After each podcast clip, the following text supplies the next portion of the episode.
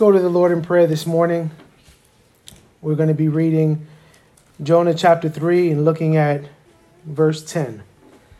Let's go to the Lord in prayer. Father, we give you praise this morning and we thank you for this day that you've given us to worship you. You have set this day aside, Lord, the first day of the week, to bring you praise and glory. Father, we thank you and praise you. We ask, God, that you would minister to us through your word. We pray that you would teach us according to your spirit by your word, and that you would lead us to a life that is glorifying to Christ. And we pray, Lord, that if there be anyone here who does not know you, that this would be the day of salvation. We ask this in the name of Christ, we pray. Amen. This morning we're looking at Jonah chapter 3, and we'll be looking at one verse, verse 10. Jonah chapter 3, verse 10. And the word of God reads as followed When God saw what they did, how they turned from their evil way, God relented from the disaster that he had said he would do to them, and he did not do it. This morning, as we look at our text, we must confess first and foremost that whenever we talk about the secret things of God, we have to humble ourselves and be reminded that we are weak and our feeble minds cannot exhaustively comprehend the mind of God. And this morning, this is a topic that is, a, is, is fit just for that phrase. We are weak and we cannot understand the mind of God. The title of this morning's message is The Immutability of God. The Immutability of God. Now, I use that word purposefully because it's important for us to understand theological phrases. When you're reading a book and they use immutability, you want to be able to know what they're talking about. But simply put, what immutability means is the unchangingness of God. In other words, God cannot change. And so, you throw the word immutability around, and that's what it means. God cannot change. Now, our text this morning it was the Holy Spirit who moved the writer of this portion of Scripture to set these words before us.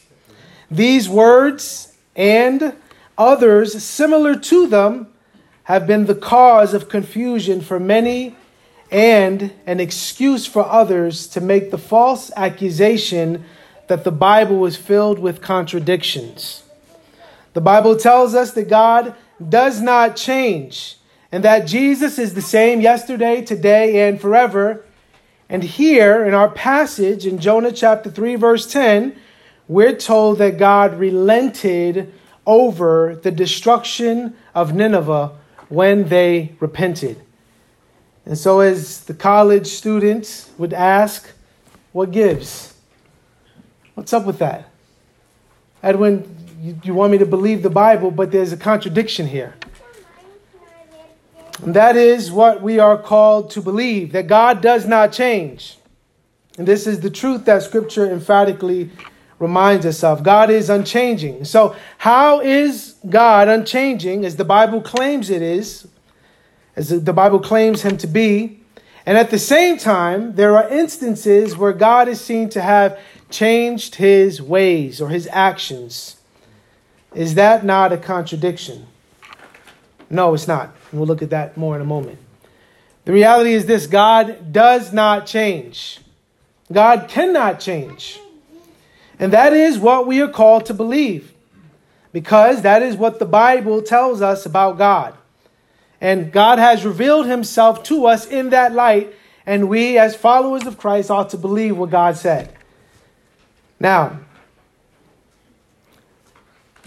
as followers of Christ, when there is a change in God's course of action, this is only an apparent change. And we'll look at this more in a moment.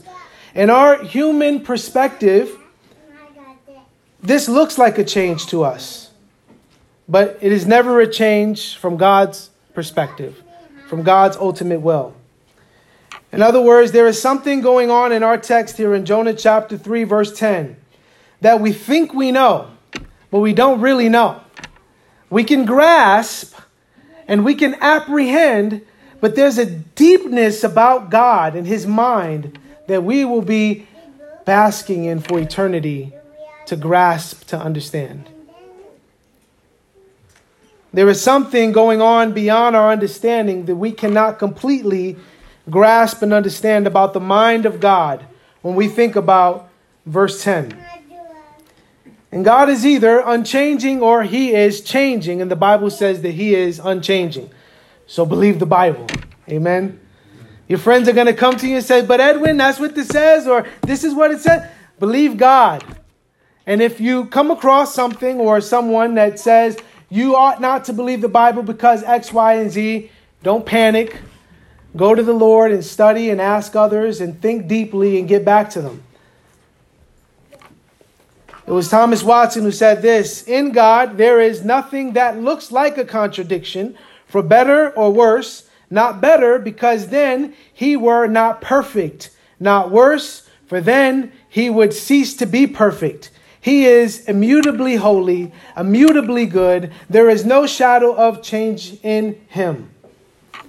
And so, brothers and sisters, God is unchanging in his essence and in his will, and yet, Yet, there are times when God changes the outcome of a situation due to the response of people, all of which is done without violating his ultimate will and purpose. And so let's define immutability or unchangingness. Noah Webster's Dictionary 1828 says the following concerning God's immutability. Immutability is the quality that renders change or alteration impossible. And variableness, immutability, is an attribute of God.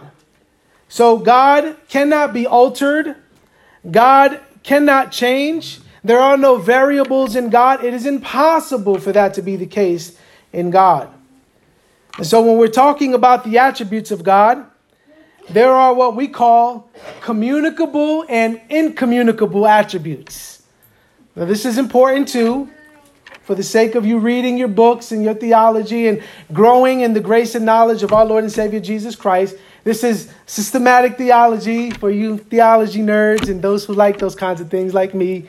Uh, next week or the week following, Tom will have the grace and the privilege to preach or teach through the attributes of God in our Sunday school. Uh, so you won't want to miss that, Lord willing. Uh, that will be the case. Uh, but when we think about the communicable and the incommunicable attributes of God, what are we talking about? Well, the incommunicable attributes of God belong to God alone. In other words, we cannot possess these attributes of God.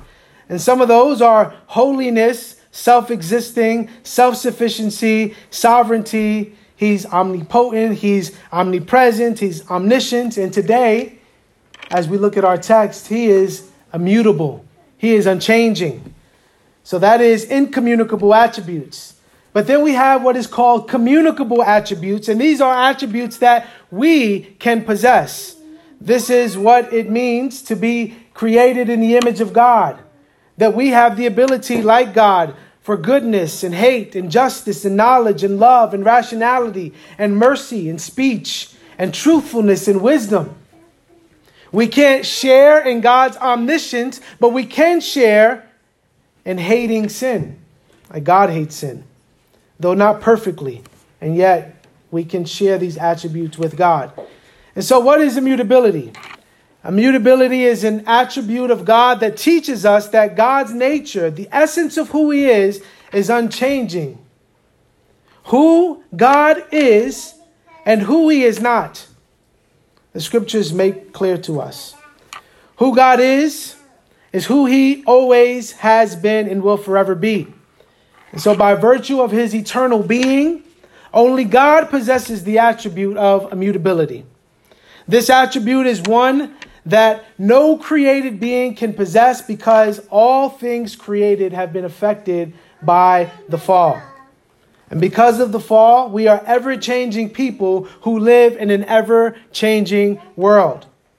Immutability or the unchangingness of God does not mean that God is so remote from us that he is not moved by our genuine or disingenuous interaction with him. Rather, his unchangingness or immutability teaches us that even those interactions with God in real time cannot sway his purposes. God is a God who shows pity and is merciful toward his creation. He remembers our weaknesses and he interacts with us according to our weaknesses. And scripture tells us that God is a rock. He is a rock who is sure when all else around us gives way. And when you think through various texts of scripture where there appears to be a contradiction, we have to hold on to the reality that God is unchanging. And this is good news for the believer, but it is terrifying news to the unbeliever, which we'll look at more in a moment. And so, throughout Scripture, we see that God is unchanging in His essence and in His will. Very briefly, a few examples Psalm 93, verse 2 He is from all eternity. Jeremiah 10:10, 10, 10, He is the eternal King. Romans 1:23, He is the immortal God. 1 Timothy 6:16, He alone is immortality, or He alone is immortal.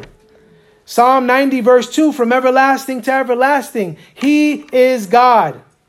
Psalm 102, 25 through 27. Heaven and earth may pass away, but you remain the same. Your years will never end. Isaiah 48, verse 2. He is the first and the last.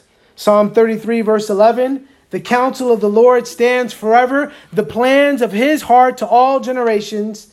And James reminds us that every good and perfect gift comes from above comes down from the Father of lights, with whom there is no variation or shadow due to change. And Malachi just plain simply says, God says this through Malachi, for I, the Lord, do not change.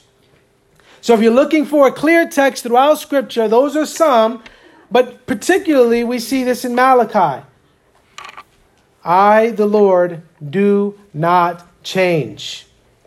Let me read you a quote from A.W. Pink before we look at our text. He says this This is one of the divine perfections which is not sufficiently pondered. In other words, we don't think about this immutability or unchangingness of God enough. It is one of the excellencies of the Creator which distinguishes him from all his creatures. God is perpetually the same, subject to no change in his being, attributes, or determinations.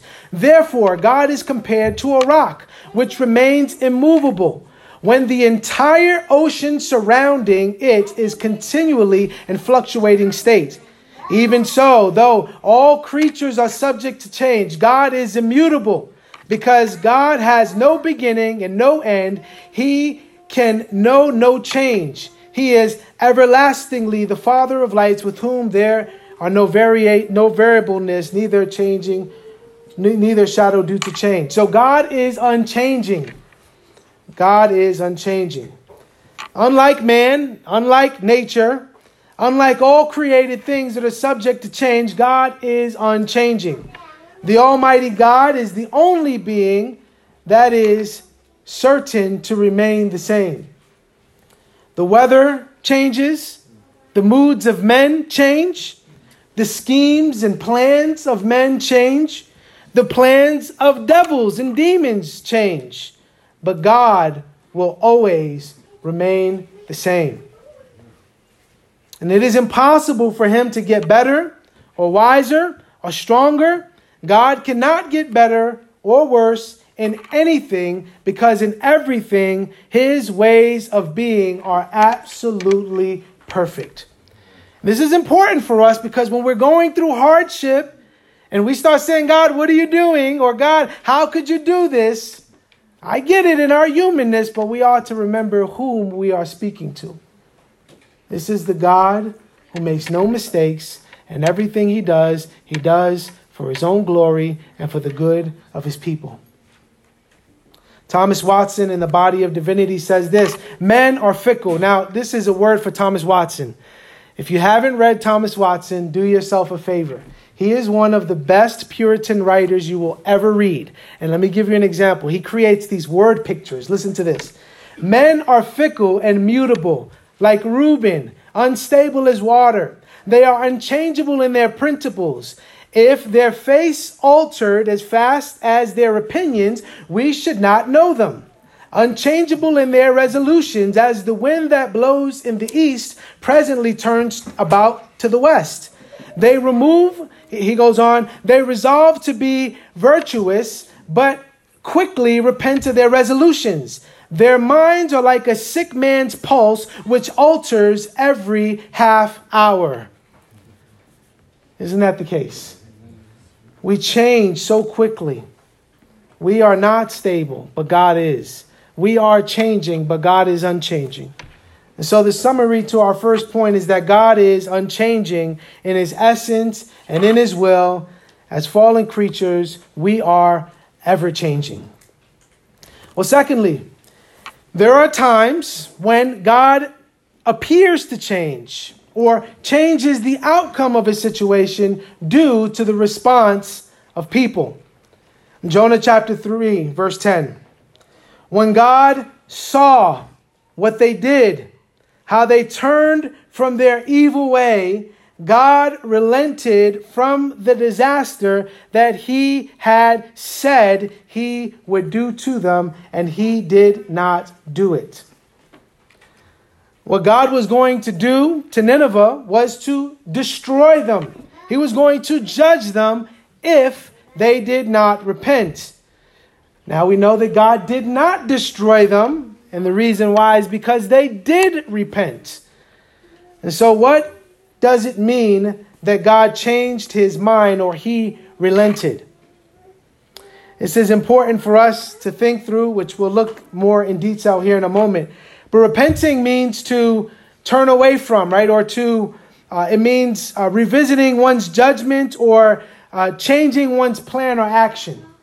This is utterly impossible for God to do. He never needs to change his plans because all his plans are perfect. He never needs to revise his plan or go back to headquarters and think of a better plan. Nothing takes him by surprise and nothing is ever an emergency to him. And the psalmist put it this way the plans of the Lord stand firm, the purposes of his heart through all generations. And God has never changed, it will never change because He is immutable in His eternal attribute. God will forever be eternally unchanging. And so, what does it mean that God changed His mind or that He relented? Let's look at our text. Let's go back to verse 6.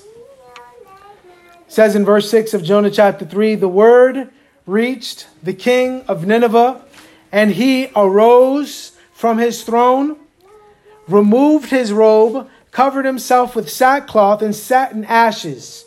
And so we hear finally, after Jonah gets there to Nineveh, he preaches the word, and the word is, Yet 40 days, and Nineveh shall be destroyed, or overturned, or overthrown. The word, it says, reached the king of Nineveh. Now, pause. How powerful is the word of God? I could just imagine Jonah, all right, I'll just do it, all right, and I'll preach it, and he and he he, he gets his preacher voice on, and yet 40 days and Nineveh shall be overthrown. And and and really the text says that what he may have done is been saying that while he was walking through Nineveh. And so he may have repeated that phrase. But then we see in chapter 4, which we'll look at, he sits outside the, tent, the, the gate. And he sits outside the town just to, to let God find God. I did what you wanted me to do now. I'm not doing no more. But, brothers and sisters, you take those five Hebrew words and you see what God did, and it reached the king of Nineveh. And the effect that it had on the king of Nineveh was that he arose, he removed his robe, he covered himself with sackcloth, and he sat in ashes. And he issued, it says in verse 7, a proclamation and published it through Nineveh. And that was, by the decree of the king and his nobles, let neither man nor beast, there goes that word again, herb or flock, taste anything, let them not feed or drink water. And so we see that now the king is pricked in his heart. He hears the word, he receives the word, and now he makes a decree. Verse 8 But let the man and beast be covered with sackcloth, and let them call out mightily to God. Let everyone, and this is a key word, turn from his evil way and from the violence that is in his hands. Verse 9 Who knows? God may turn and relent and turn from his fierce anger so that we may not perish. And then verse 10 When God saw what they did, how they turned from their evil way, God relented from the disaster that he had said he would do to them, and he did not do it. Now look, verse 8 the king calls them, Let everyone turn from what? His evil way. And they were to turn also from specifically the violence of their hands. It talked about how violent the people of Nineveh were. And they were forsaking their most treasured sin. And the king calls them to turn from their evil ways. And verse 9, who knows? And this is a mystery, right? Verse 9, who knows if God will show mercy and compassion? We know God is merciful. We know God is compassionate, but we ought never to presume on any God, on anything concerning God. And we see this a lot in our day. Right? Just pray this prayer, repeat after me, squeeze my hand. And if you say these magical words, you will be made right with God and you'll never lose your salvation. This is dangerous. That isn't the gospel. And the king says, Who knows? God may turn and relent and turn from his fierce anger. Now, the king says, Who knows? The king does not know that God is going to show mercy to them. This is a mystery from his perspective. Right? He, he, he's not educated in the scriptures. He doesn't know who God is or how God works. He's familiar with his gods who are not merciful and compassionate and long suffering. And he doesn't know a God that is longing to forgive sinners. But this was the plan of God in eternity past. God sent Jonah to Nineveh so that they would repent and believe in God. This word relent is not the same as repent. And this is important. This is a key. The Ninevites were repenting of their sin. God cannot repent of any sin because God cannot sin. He is perfect in his being. This word relent here means that God showed pity and was moved to compassion for them. And there are places in Scripture where God calls his servant to do something that they do not understand, and yet God has already decreed what would take place. But to the person who is either delivering it or receiving the message, they are not certain how the matter will turn out. And God uses the real threat of terror to bring them to repentance. We got someone else who wants to preach this morning. But you see, see, it's a real threat that God brings. Nineveh, repent. And, and they're trembling. And they don't know what God is going to do. But the whole time, God knows what He's doing. The whole time, God knows what He's going to do. There is a distinction that we must make, and that's this, brothers and sisters. God's immutability, God's immutability does not equate to God's immobility. I'll repeat that. God's immutability does not equate to God's immobility. Yes, it is true that God does not change, but God is not static. God cares for and is moved by his creation. He is not apathetic or uninvolved with his creation. The Hebrew word here that is used again for relent refers to a decision to act otherwise and does not necessarily imply that the first action is inferior to the second. And so we're reminded of this, for example, in Jeremiah 18. The prophet Jeremiah speaks on God's behalf. And listen to this, starting in verse 7 of Jeremiah 18. If at any time I declare concerning a nation or a kingdom that I will pluck up and break down and destroy it, verse 8, and if that nation concerning which I have spoken turns from its evil, I will relent of the disaster that I intended to do to it And if at any time I declare concerning a nation or a kingdom that I will build and plant, verse 10, and if it, and if it does evil in my sight, not listening to my voice, then I will relent of the good that I had intended to do toward it. One commentator says the fact that God changes his mind here does not represent a divine failing, but rather reveals his honest desire to be true to his own immutable nature. Paul Washer in his commentary says this knowing knowing the living God he says this God speaking of God he is dynamic and he interacts with his creation he is always the same but his relationship and dealings with uh, uh, with mutable men or with uh, uh, uh, changeable men will vary according to how they respond to him. This is not a contradiction to his immutability, but proof of it. He will always respond to men's actions in a manner consistent with his unchanging attributes. And so we go forward and we tell men to repent God knows who's going to repent. And no, God isn't looking down the corridors of time to see if they will have the faith to repent. Men are dead. They don't have faith. Faith is a supernatural gift given to them by God. And yet God knows. He said, when I don't understand, then be humbled before the Lord. God, thirdly, God's ultimate will will never be violated. God's ultimate will will never be violated. The Nineveh that God had threatened to destroy was no longer.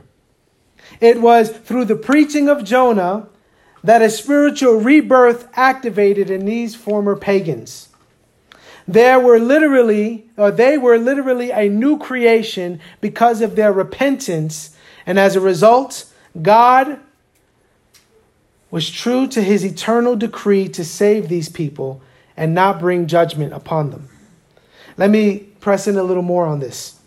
In eternity past, God the Father chose the Ninevites to be his precious people.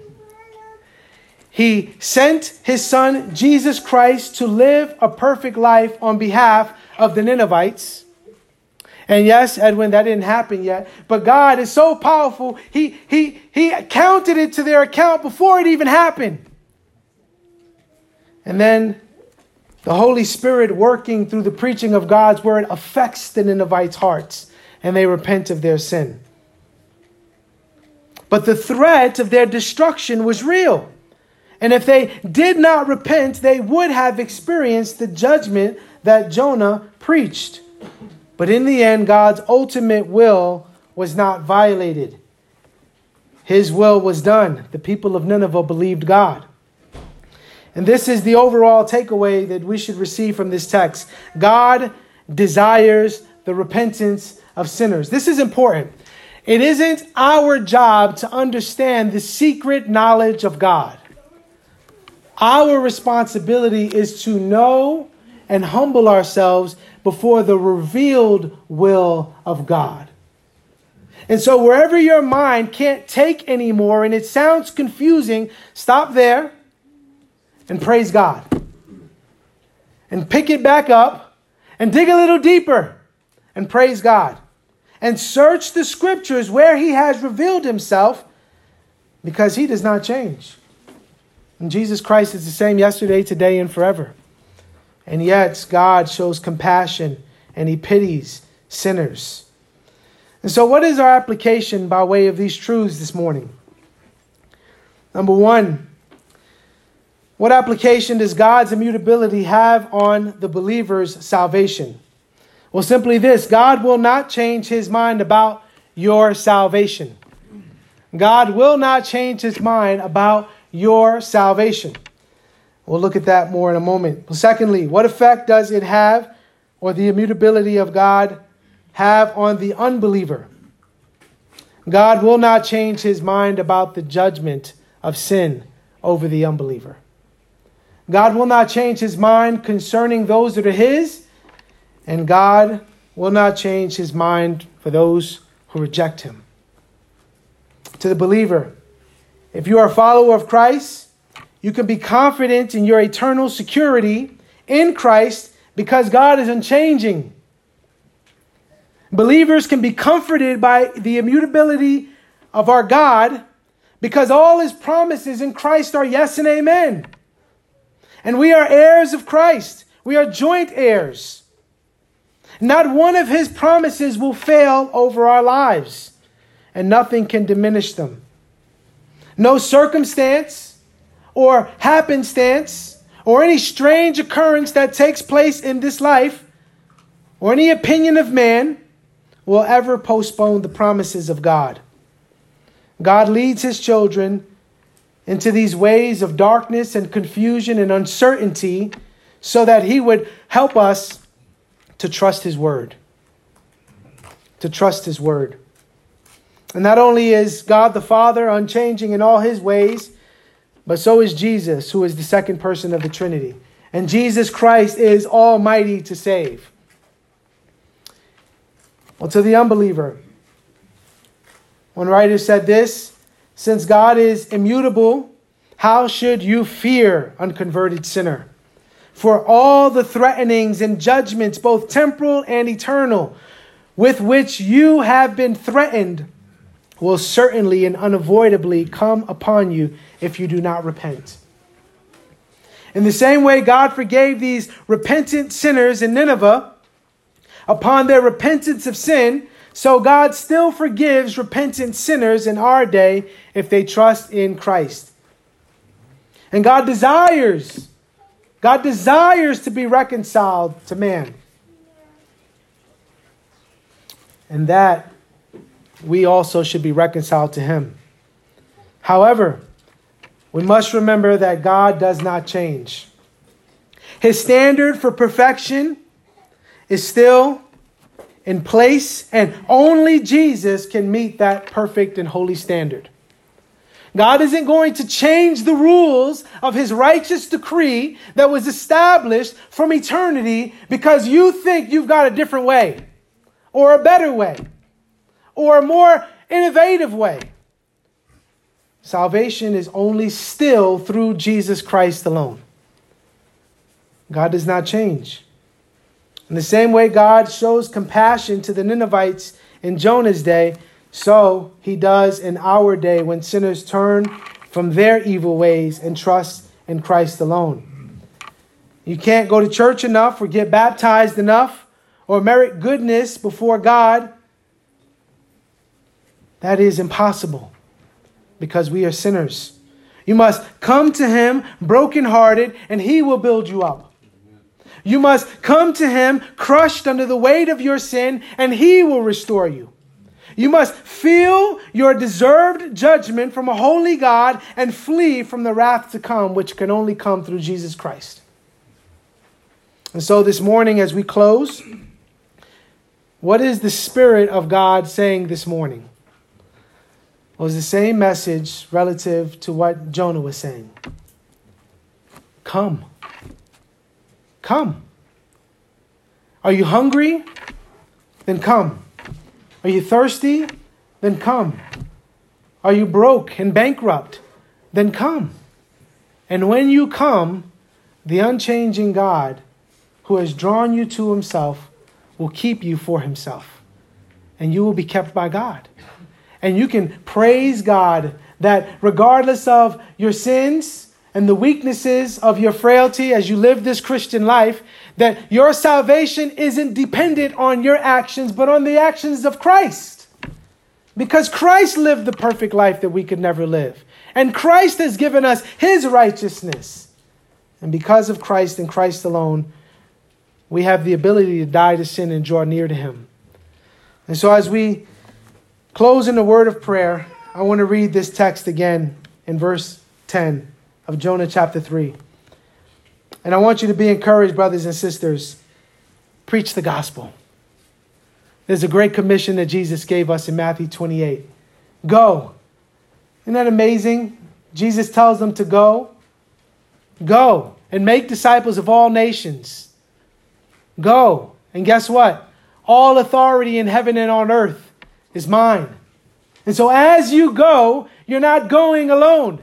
Don't worry, well, God, is this the elect or is this person going to truly be yours and not just go and preach and call men to repentance and call them to look to Christ. And it is none of your business what is and none of my business what is God's eternal decree. We just go. And we believe that God is unchanging. And guess what? The unchanging God has the power through the preached word of God to change the hardest of hearts. Verse 10 When God saw what they did, how they turned from their evil way, God relented from the disaster that he had said he would do to them, and he did not do it. Let's pray. Father, we are so weak. We confess that this morning. And we acknowledge our frailty to fully comprehend your ways. And yet, God, you have spoken clearly about your nature and your character, that you are unchanging. And to think, God, that holy, holy, holy God can have compassion on sinners. We praise you, Lord. We pray, God, that as we live for you, and truly trust you that you would remind us of these glorious truths concerning your character. And we pray, Lord, that you would change the hearts of people who do not know you. We ask this all in Jesus' name. Amen. Thank you, Edwin. Please stand for our closing song, You're My All in All.